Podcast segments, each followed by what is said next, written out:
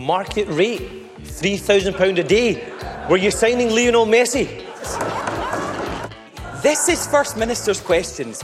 Just once, just once, it would be nice to get a First Minister's answer. Any political party in this chamber that was confident in their arguments around independence would not be desperate to deny the people of Scotland the right to make that choice. The Steamie, a laudable production for the Scotsman.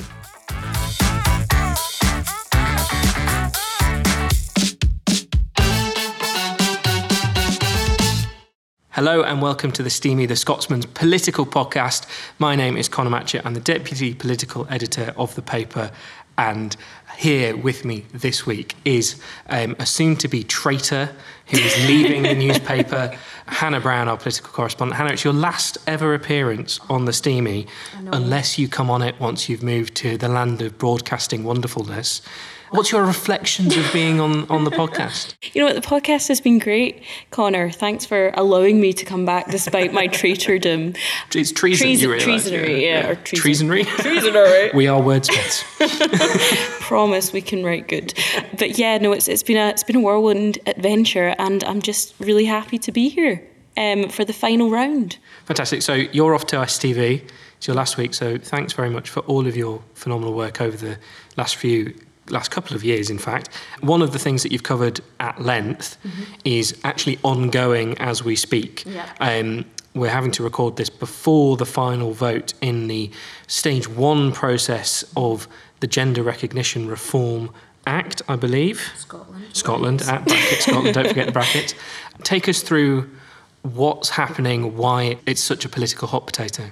Sure. So, just for everyone who might not know what the gender recognition reform is doing at the moment, it's basically hoping to, as Scottish Government officials say, make the process of applying for a gender recognition certificate easier for people who are applying for such a thing.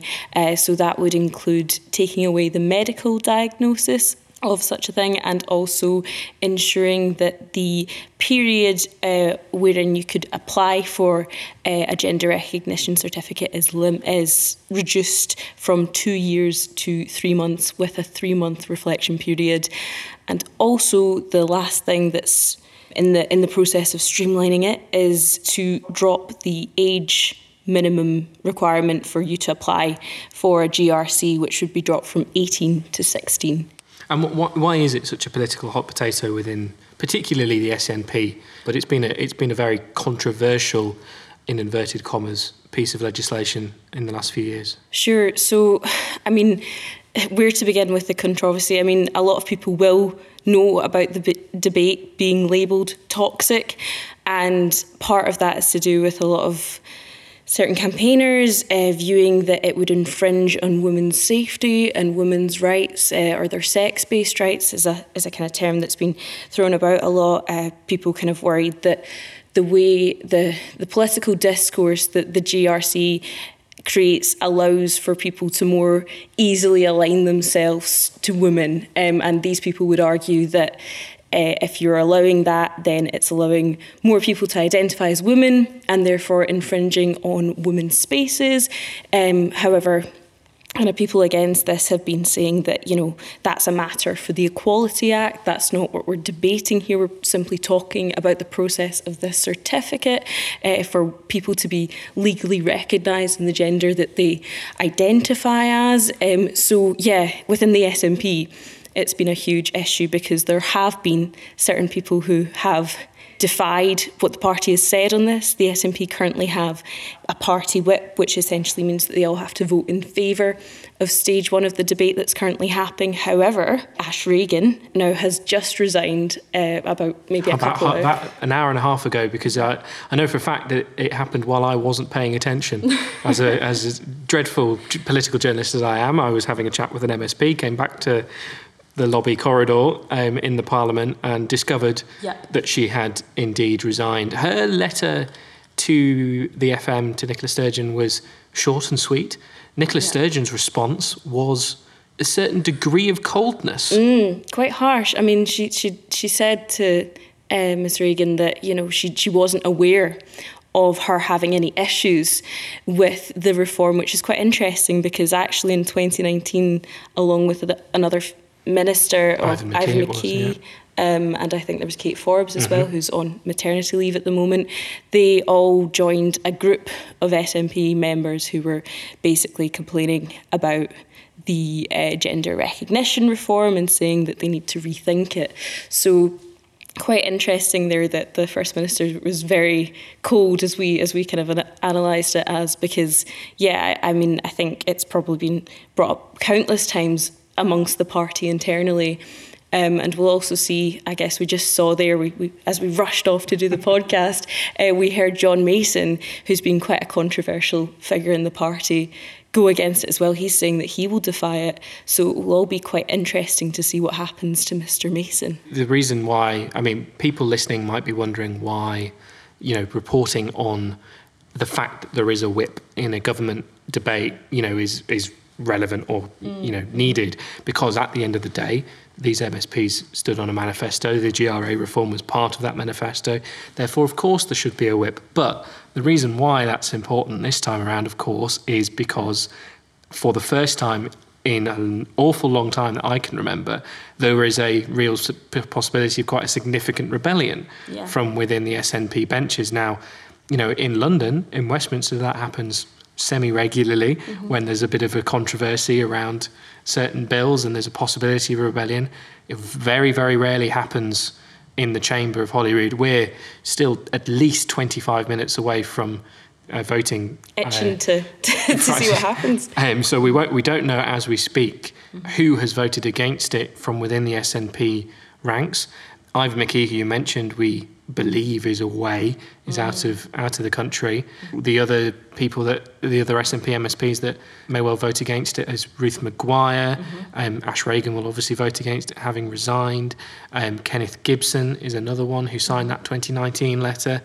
It's a real test, isn't it, of the, the unity of the SNP and also a test of the SNP Green cooperation agreement because mm. it's a key red line for the Greens. Yeah, I mean it, it, does throw into question the the I guess the contention in the party, and you know SNP has always been very supportive of the fact that they're a, a, by and large an umbrella party. They share different beliefs and values. That's but the here, argument John Mason makes, isn't it? Yeah, exactly. But here it is a whip. You know, you can't. Um, and you know, we were just talking to an SNP presser um, who is, is very tight-lipped on it because we can't they know that as soon as you defy the, the whip there should be consequences um, so I guess it's kind of seeing what we're going to see out of this fallout I mean you, you mentioned Ruth Maguire uh, Conor and even from what we've seen so far during the debate she was raising issues and questions around the reforms. So yeah, she she could be a possible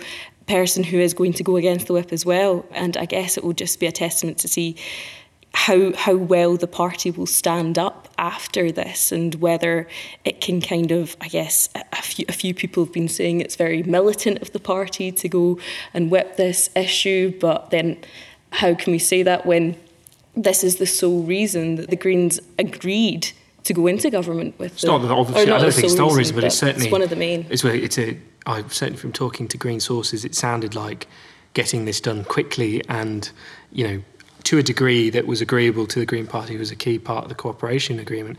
And let's chat about some of the other parties. I mean, the Scottish Labour are whipping as well. Mm-hmm. They've got a couple, maybe a handful of their 20 odd MSPs who yeah. may well, you know, vote against that. Um, again, at this point, we don't know whether or not they have or will.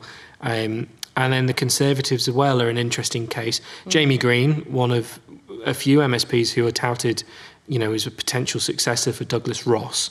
Yeah. Um, you know, gave a very long and very powerful speech mm. um, about his his position. What did you make of, of him? Yeah, I think anyone watching the debate or even listening into it would see that Jamie Greene's perspective is incredibly powerful. I mean, he spoke about growing up as a young a young man and kind of coming to terms with his sexuality and saying that if he was given such a kind of outlook on his rights as a gay man, then it would it would have been a horrible experience. And he he, he kind of came out just there saying like we shouldn't treat being trans as a mental illness, and he is supporting the reforms, which will be very interesting. He said that he appreciated and respected uh, other views that his party did have, and he even said, you know, that there are certain things within the reforms that he doesn't agree with. So I, I guess we're just at the stage one just now, and I think we'll see the cracks as well with Labour when stage two comes around and people will be making amendments because this is something that Labour's been talking to us about, right? That they, mm. they will be suggesting amendments, but it'll be interesting to see, I guess, Labour's view. I've, I've always struggled with Scottish Labour to actually work out how you define a woman, you know, how, how Anas Sarwar, um, and even, you know, by and large, in a, in, a national perspective, the UK wide, how Keir Starmer defines a woman. It's very hard to get them down on that question. So I guess this is far from the end in the kind of turmoil that this could potentially cause uh, parties and their kind of internal kind of management of it, what their MSPs are going to say. It could cause continued arguments for, for a long time to come. It's got the feeling of um, a slightly different, uh, obviously a very different uh, type of bill to the hate crime bill. But the hate crime bill during the last parliamentary session was a constant drag. Mm. on the SNP and particularly Humza Yousaf as Justice Secretary at the time in terms of the constant negative you know, press coverage from certain parts of the media mm. and that, you know, approach to freedom of speech that was very viewed as a very binary one by a lot of opposition. Do you think, I mean, the, the, the final thought, you know, on, on the hate crime bill is it arguably didn't change anyone's mind when it came to voting. Mm-hmm, mm-hmm. Do you think that the GRA will shift voters away from the SNP?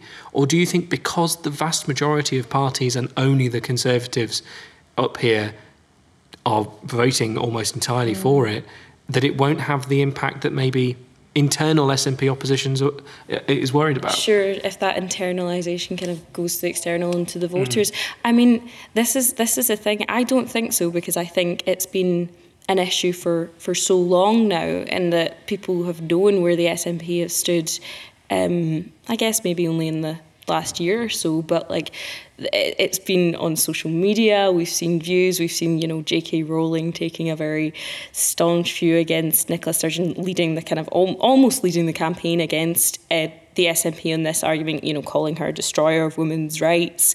Uh, so I think whether or not it affects voting patterns, I'm not too sure, uh, because I think you know people already know where their cards lie, if that makes sense. But I guess it could. I, I guess I don't have a crystal ball in front of me, but I would say that get one. Come on. I know I need one. It'd be great for our industry.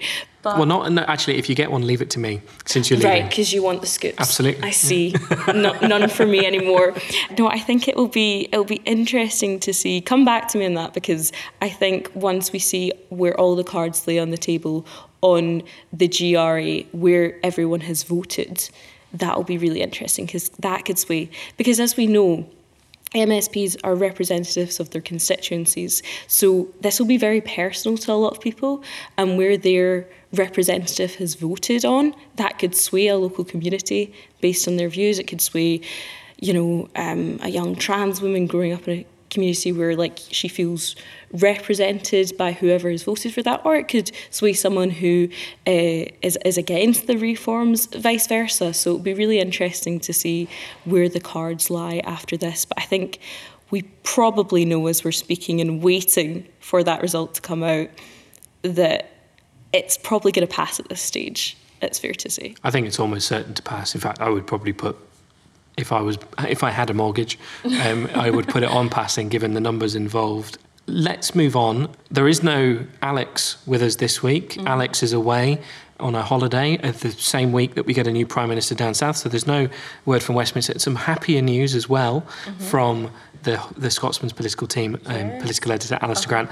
Just had a baby on Monday as we speak. Yeah. A lovely baby girl. Um, We'll get on very shortly to the issue of FMQs and what was brought up today. But for those who don't know, there is an entirely brand new podcast series from the Scotsman called How to Be an Independent Country Scotland's Choices, which looks at the potential routes and experiences of independent countries that Scotland may or may not follow. I bring this up, there'll be a little clip put in here by our fantastic editor Kelly of an episode we did on currency earlier on in the summer that's available for anyone to listen to on Spotify or Apple Podcasts. Um, but here's the clip from that episode. Scotland joining the EU probably would not be consistent with Scotland uh, remaining uh, in a monetary union uh, with the UK. In principle, they could. There's nothing in the rules that would, I believe, uh, make this impossible, but it's uh, less likely that this would turn out to be the, the solution. Uh, and so, in that case, Scotland might want to have their own currency in order to switch to the euro at some point in the future after independence.